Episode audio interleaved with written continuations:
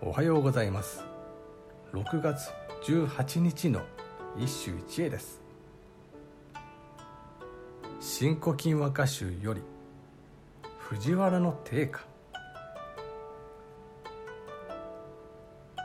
玉鉾の道行く人のことづても、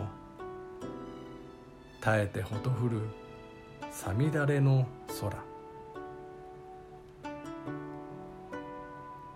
玉鉾の道行く人のことづても、耐えてほとふるさみだれの空。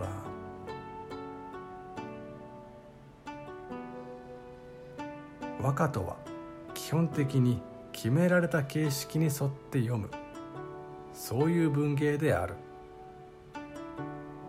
言葉の習字や景物の設定、本歌取りなどを組み合わせて、その時々にふさわしい歌を作るのだ。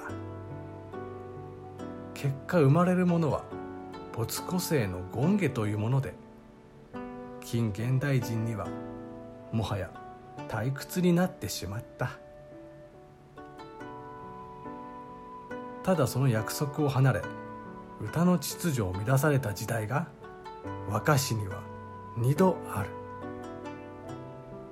その一つが新古今で、もう一つが玉葉風雅の時代だ。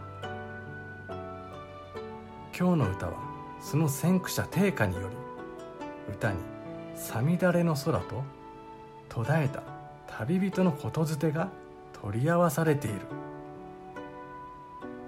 実のところ、このような歌は伝統的和歌の文脈からすると気持ち悪さが先に立つ。それはかつて出会ったことのない情景への恐れだ。解釈が進んだ今では、定家一流の歌物語とでも下せようが、当時の伝統を重んじた歌人からしたら、マグリットなのシュルレアリズムの作品に触れた心地がしたことだろう。以上、今日も素晴らしい歌に出会いました。